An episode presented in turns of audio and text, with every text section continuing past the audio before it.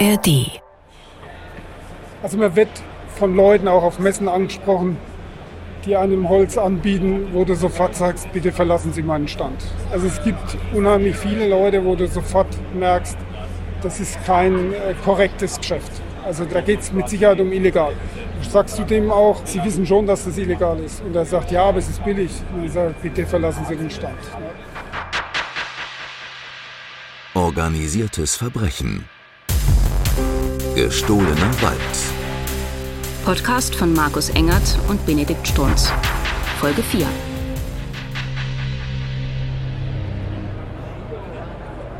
Winter 2022.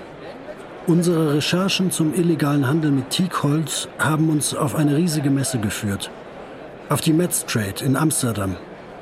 Hier präsentieren Yachtausstatter, welche neuen Raffinessen sie sich für Luxus- und Megayachten ausgedacht haben und buhlen um die Aufmerksamkeit von Werften und Yachtbauern. Wird hier auch heute noch illegales Teak unter der Hand angeboten? Obwohl der Handel mit dem Holz aus Myanmar eigentlich in Europa seit 2018 nicht mehr möglich sein sollte? Nach langen Recherchen gelangen wir tatsächlich an die Telefonnummer eines Mannes, der hier heimlich illegales Teak anbieten soll. Hey, good morning. This is Benedict speaking. How are you doing? Mein Name ist Benedikt Strunz. You do exports of timber, right? Und mein Name ist Markus Engert. Wir sind beide Journalisten beim Norddeutschen Rundfunk und wir recherchieren zur Holzmafia. Excellent, cool. We meet us at 11:40. Looking very much forward to meet you. See you. In dieser Folge von Gestohlener Wald treffen wir einen fadenscheinigen Teakhändler und gehen der Frage nach, auf welche Weise noch immer Teakholz aus Myanmar nach Deutschland und Europa gelangt. Trotz bestehender Sanktionen und geltender Verbote. Und wir verraten euch, wer am Ende von den schmutzigen Geschäften der rumänischen Holzmafia profitiert. Es kann wohl nicht sein, dass wir mit europäischem Geld unsere Konsumentinnen und Konsumenten hier einen Militärputsch direkt unterstützen. Denn wenn das Holz einmal in Europa ist, kann es ja am Binnenmarkt frei gehandelt werden. Das Holz wird dann innerhalb der EU weiter verteilt. Bis heute wird Holz aus Myanmar in die EU importiert. Die EU weiß das und tut trotzdem nichts. Und nach Deutschland ist laut dieser EU-Tabelle quasi nichts mehr gekommen. Nach der geleakten haben wir irgendwas zwischen 1000 und 1500 Tonnen, die reinkommen. Nach Deutschland. In welchem Zeitraum? Vom Herbst 2018 bis Mitte 2020 diese Zahlen. Amsterdam im November. Eine Bootsmesse wie die Metz Trade ist perfekt, um Geschäftskontakte zu knüpfen und die jüngsten Entwicklungen in der Branche zu scannen. Und perfekt, um mehr zum illegalen Handel mit Teak zu erfahren.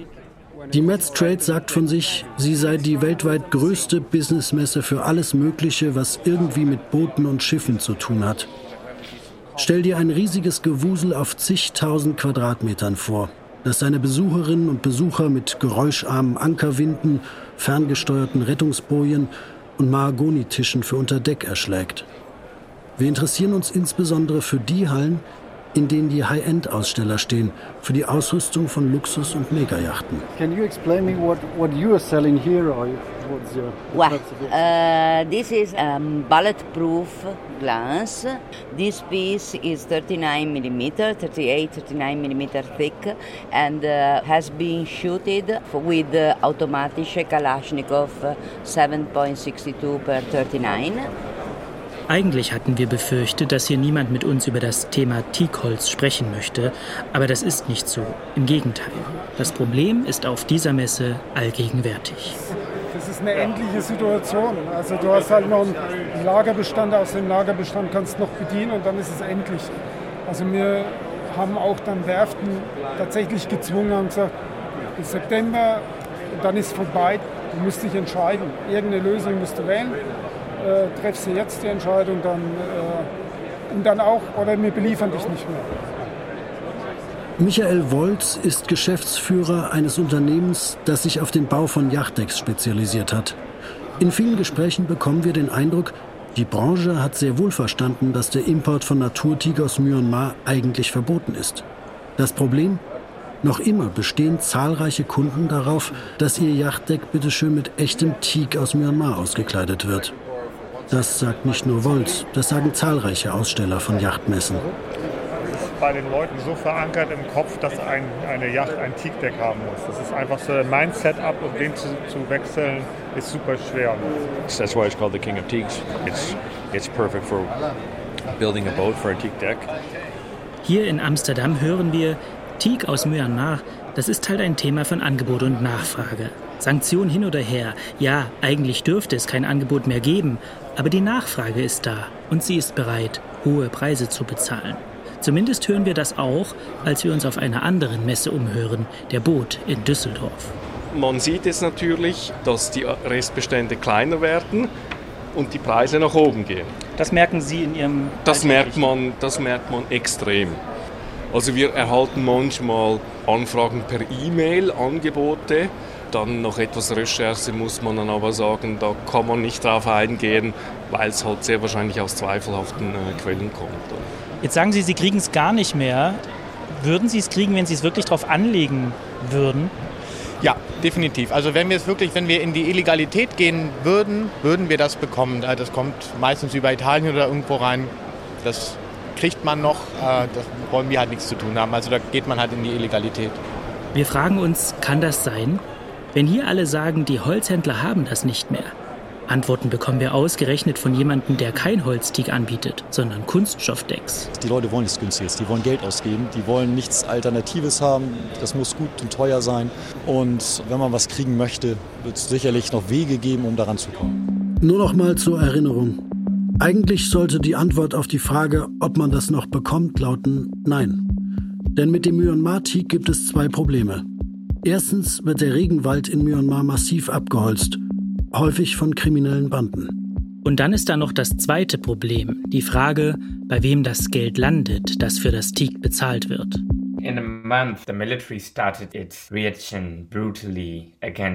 Das Militär ist schon nach kurzer Zeit enorm brutal gegen die Protestierenden vorgegangen.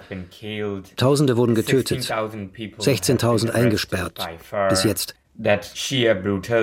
Diese schiere Brutalität, das hat die Leute dazu gebracht, ebenfalls nicht mehr nur friedlich zu protestieren. Sie haben sich dann auch bewaffnet. Hentu Kent Pine ist aus Myanmar und von dort geflohen. Myanmar sei heute ein Land, in dem die Angst herrscht. Vor rund zwei Jahren putschte in Myanmar das Militär gegen die demokratisch gewählte Regierung.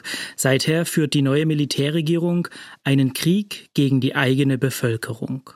Hentu ist aus Myanmar nach Deutschland geflohen. Er ist weiter in Kontakt mit Freunden und Familie dort, aber er sagt, die Lage vor Ort sei hart, sehr hart. Und deswegen kann er es nicht verstehen, wie europäische Kunden diesem Regime Geld zukommen lassen können. Die bombardieren Krankenhäuser, Grundschulen. Dort lernen Kinder. Dieses Geld, Ganz egal, ob das jetzt aus der Gasindustrie oder aus der Holzindustrie kommt. Vieles davon geht direkt in Bomben und Kampfjets und Militärs. Das wird nicht für Bildung ausgegeben oder für das Gesundheitswesen. Das denke ich, wenn ich das höre. Und das muss die EU einfach wissen. Hentu lässt keinen Zweifel aufkommen. Wer mit Myanmar Geschäfte macht, unterstützt all das.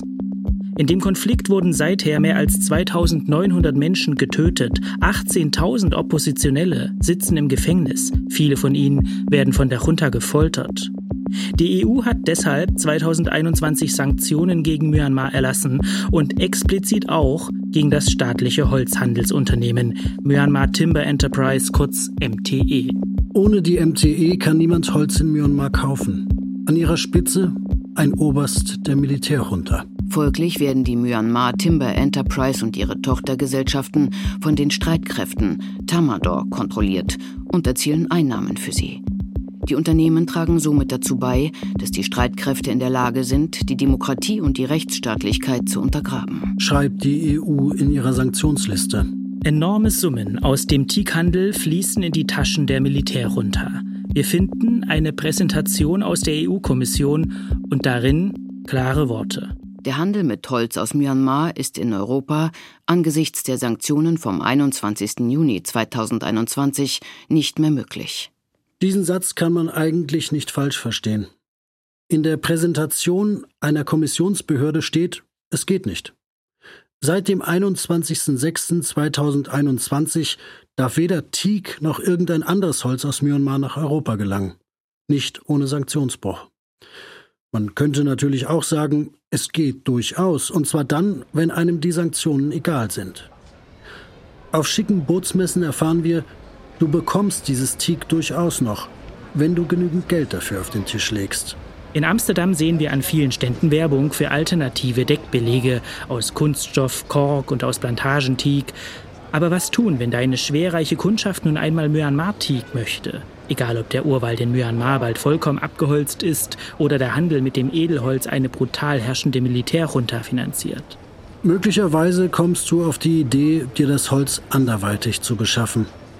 Offenbar gibt es ja noch Wege dafür.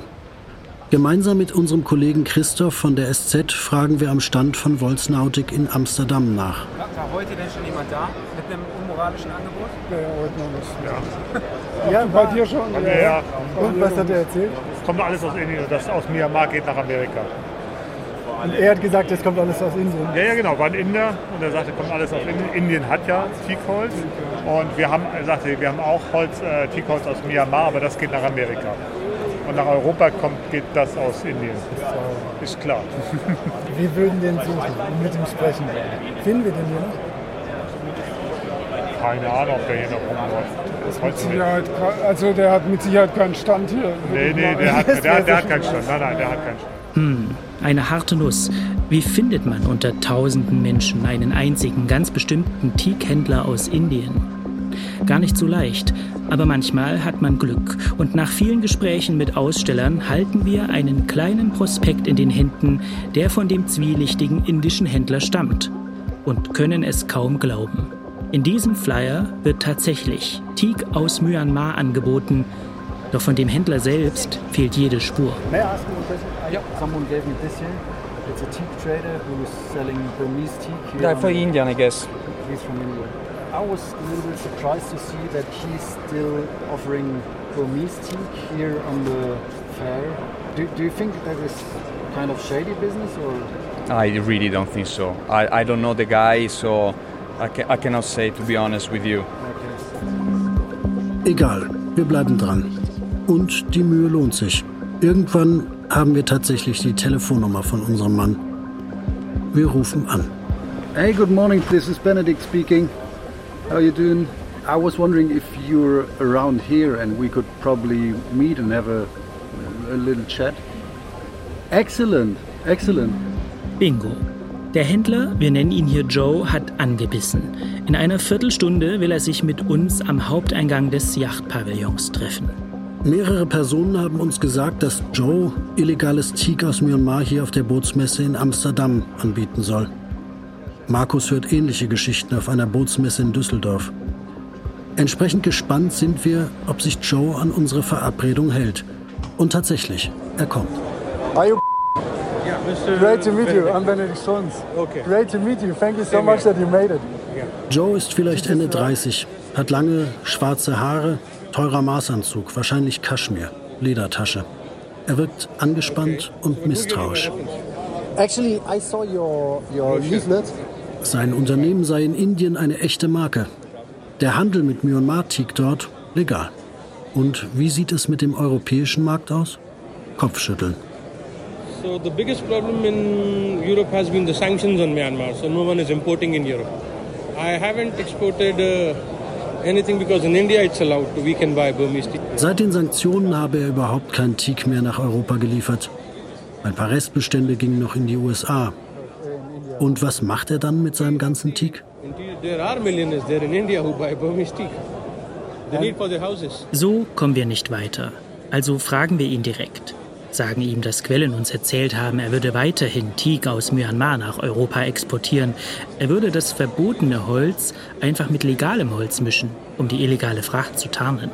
A guy who saw this leaflet told me that your company would mix up legal wood and illegal wood and sell it to the European market? Why will I do that? I don't know. Why will my buyers do that? I mean, Burmese teak is the king, right? No. Everybody you cannot say that. We have Indian teak, that's also good. Warum sollte er so etwas machen?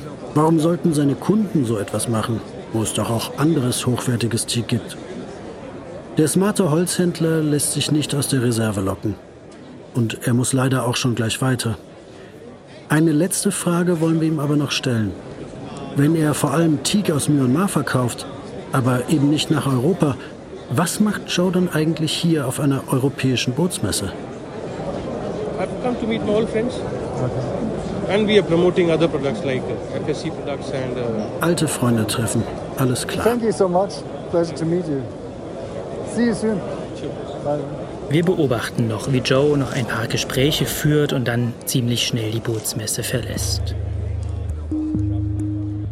Natürlich haben wir Joe und seiner Firma hinterher recherchiert. Aus vertraulichen Unterlagen geht hervor, dass seine Firma tatsächlich immer wieder Holz nach Europa und auch nach Deutschland geliefert hat. Ob legal oder illegal, lässt sich für uns nicht feststellen. Wir haben seiner Firma Fragen geschickt, bis Redaktionsschluss aber leider keine Antwort erhalten. Klar, Reisen sind ein ziemlich schöner Teil unseres Jobs, aber ganz ehrlich, die meiste Zeit unseres Rechercheprojekts verbringen wir nicht in den Karpaten, auf Bootsmessen oder in Hintergrundgesprächen mit anonymen Quellen, sondern am Schreibtisch. Das ist manchmal wirklich wie Strafarbeit, zum Beispiel wenn du lange Excel-Tabellen auswertest oder Gesetzestexte hin und her wälzt.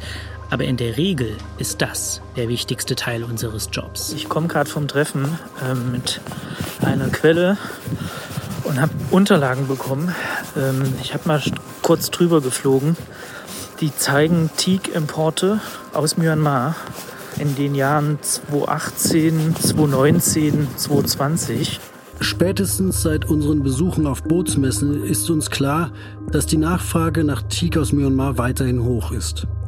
Und irgendwie glauben wir nicht so recht daran, dass wirklich viele Holzimporteure auf die Hilfe windiger Holzhändler auf Bootsmessen vertrauen.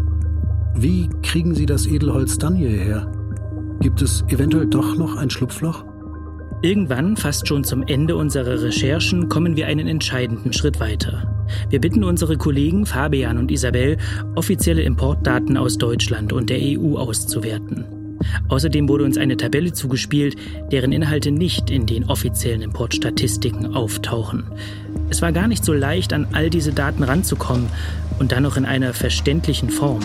Ziemlich schwierig, sie miteinander zu vergleichen und sie zu verstehen. Doch letztendlich hat es geklappt. Und das Ergebnis lässt uns einigermaßen fassungslos zurück. Ihr habt euch jetzt durch die Statistiken durchgewühlt basierend nach der Zettelwirtschaft, die auf diesem Tisch liegt, auch nicht ganz ohne Erfolg. Hoffe ich zumindest. Versteht ihr es inzwischen? Ja, also wir haben eine EU-Tabelle, da können wir ablesen, wie viel Holz ist aus Myanmar reingekommen, unter anderem auch in den Jahren 2019 bis 2021. Und nach Deutschland ist laut dieser EU-Tabelle quasi nichts mehr gekommen. Also nach der geleakten haben wir irgendwas zwischen 1000 und anderthalbtausend Tonnen, die reinkommen nach Deutschland. Und das Einzige, womit man sich das erklären kann, ist, dass Deutschland nicht direkt immer bezieht aus Myanmar, sondern das Holz bzw. Teak dann aus ja, anderen EU-Ländern auch zum Beispiel einführt. Sehen wir das in den EU-Tabellen? Das kann man dann nicht ablesen, nee. Aber das ist die einzige Erklärung, die wir jetzt dafür hätten, dass trotzdem so viele hundert Tonnen ihren Weg nach Deutschland gefunden haben. Und was man schon ablesen kann, ist, dass andere Länder wie zum Beispiel Italien durchaus auch 2019 und 2020 äh, weiter Holz aus Myanmar importiert haben. Aber nach Deutschland kommt da nichts mehr rein. Erstmal nicht mehr. Also ab 2021 hat man erstmal keine Einfuhr mehr. Aber was wir dann noch gesehen haben, ist, dass in der Tabelle wieder etwas auftaucht und zwar im Jahr 2022. Da sind es dann komischerweise wieder 17,4 Tonnen, die aufgeführt werden obwohl ja eigentlich gar nichts mehr seinen Weg nach Deutschland finden sollte. Inzwischen, so erfahren wir, prüfen bei allen drei Firmen aus unserer Tabelle die Staatsanwaltschaften, ob die Importe legal oder illegal waren. Die BLE, die als Überwachungsbehörde Holzlieferungen nach Deutschland kontrollieren muss, teilte uns auf Anfrage mit, sie halte es für möglich, dass sie für diese Lieferungen zuständig war. Das sei aber nur ihre eigene Auffassung. Um sicher zu sein, dass die auch stimme, brauche man Informationen aus Griechenland, Italien und Kroatien, um zu belegen, dass die deutschen Händler absichtlich mit Umweg über dortige Händler bestellt hätten. Darum habe man das BKA und das Europäische Amt für Betrugsbekämpfung OLAF informiert. Beide Behörden erklärten, zu eventuell laufenden Ermittlungen könne man nichts sagen. Wohlgemerkt, diese Importe liegen inzwischen fast fünf Jahre zurück. Und ebenso alt ist das Versprechen der BLE, jetzt wirklich hart gegen mutmaßlich illegalen Teakhandel vorzugehen. Hinzu kommt, eine der Firmen in der Tabelle ist jene Firma, gegen die die BLE schon einmal eine Verwarnung ausgesprochen hatte, wenn auch mit 0 Euro Verwarnungsgeld, die Firma Neumann, genau, die mit der Gorch Fock, die uns gegenüber erklärt hatte, seit Juni 2018 keinerlei burmesisches Teak mehr zu importieren, sondern nur noch Teak aus anderen Ländern. Die offizielle EU-Statistik sagt, dass sogar im Jahr 2022, also nach Verhängung der EU-Sanktionen, noch Teak nach Deutschland gelangt ist. Quellen werden uns später berichten, dass dieses Holz offenbar nach Polen weiterging. Die BLE hat uns das auf Anfrage bestätigt. Doch weil dieses Holz nicht für einen deutschen Empfänger bestimmt gewesen sei, habe man es nicht beschlagnahmt, sondern die polnischen Behörden informiert. Weshalb sie es nicht gleich beschlagnahmt hat, die BLE, das verstehen wir nicht. Wenn das Bild für Deutschland schon dunkel ausfällt, dann sieht es europaweit noch deutlich düsterer aus. Die Daten zeigen uns, dass zwischen 2020 und 2021 fast 10.000 Tonnen Holz aus Myanmar nach Europa geliefert wurden. Darunter sehr wahrscheinlich auch viele Tonnen Teak aus Myanmar. Denn damit verdient man das meiste Geld. Spitzenreiter 2022 waren Italien, Frankreich, Spanien und Griechenland. Die Kontrollen dort, das erzählen uns Quellen, seien extrem lax.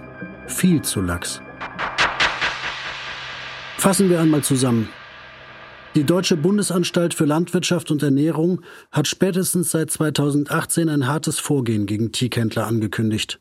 Eine Haltung, die europaweit abgestimmt war. Seit Sommer 2021 bestehen EU-Sanktionen gegen Myanmar.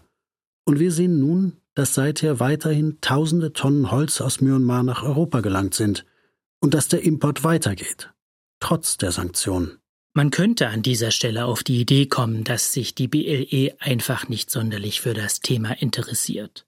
Und wenn man sich einmal anschaut, wie häufig die Behörde in dieser Sache deutsche Holzhändler kontrolliert hat, nämlich ganze sechs Mal seit 2018, dann könnte sich dieser Eindruck verfestigen.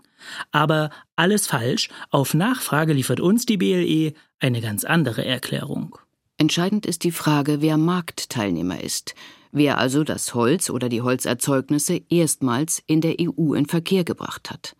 Erhält ein deutsches Unternehmen die Ware von einem Dritten, der die Ware in einem anderen EU-Mitgliedsstaat bereits in Verkehr gebracht hat, so ist grundsätzlich nur dieser vollumfänglich zur Befolgung der vorgeschriebenen Sorgfaltspflichtenregelung verpflichtet. Das deutsche Unternehmen ist lediglich verpflichtet, Name und Anschrift seines Lieferanten zu kennen.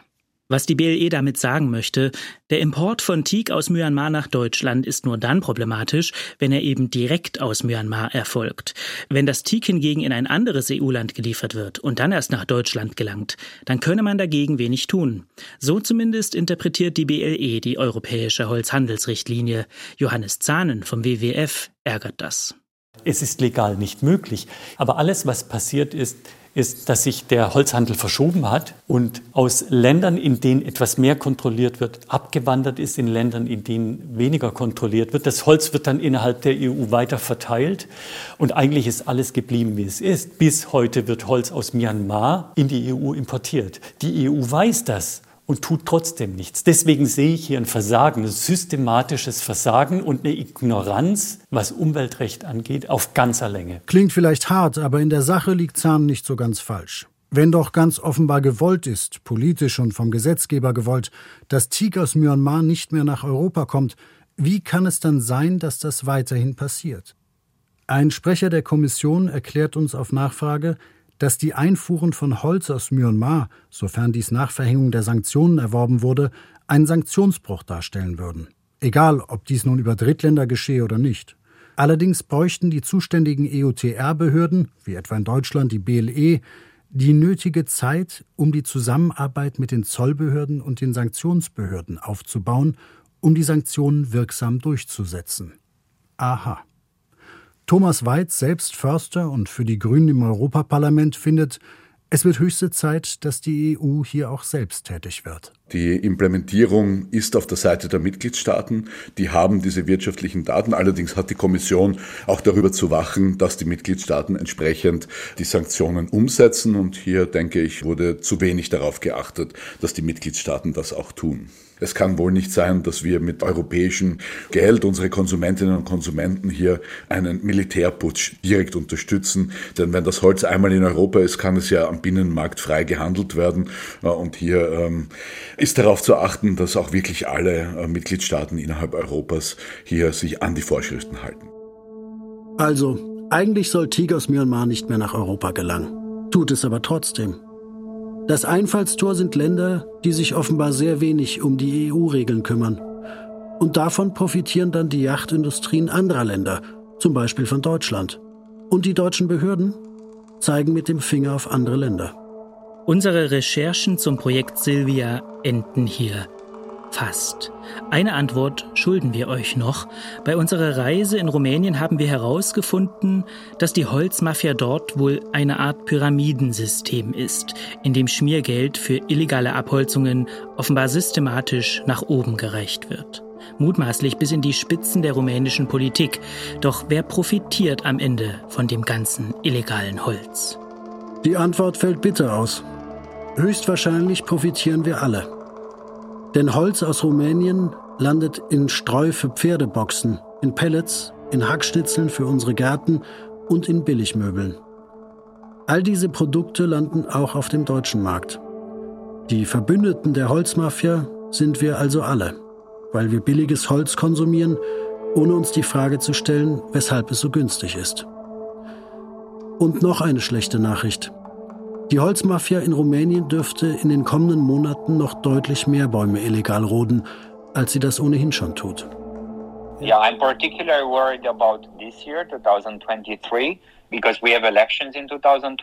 Was 2023 angeht, da mache ich mir echt Sorgen. Wir haben 2024 hier Wahlen. Und bisher war es so, dass immer vor Wahlen viel mehr illegal abgeholzt wurde. Also wird dieses Jahr wohl ein sehr schlechtes Jahr für den Wald. Vor vier Jahren, vor den Wahlen, da wurden sogar Menschen im Wald ermordet. Uh, Angriffe gibt es jedes Jahr, aber vor Wahlen werden sogar Leute getötet. Gabriel Paun von der rumänischen Umweltorganisation Agent Green ist einer der besten Kenner der rumänischen Holzmafia.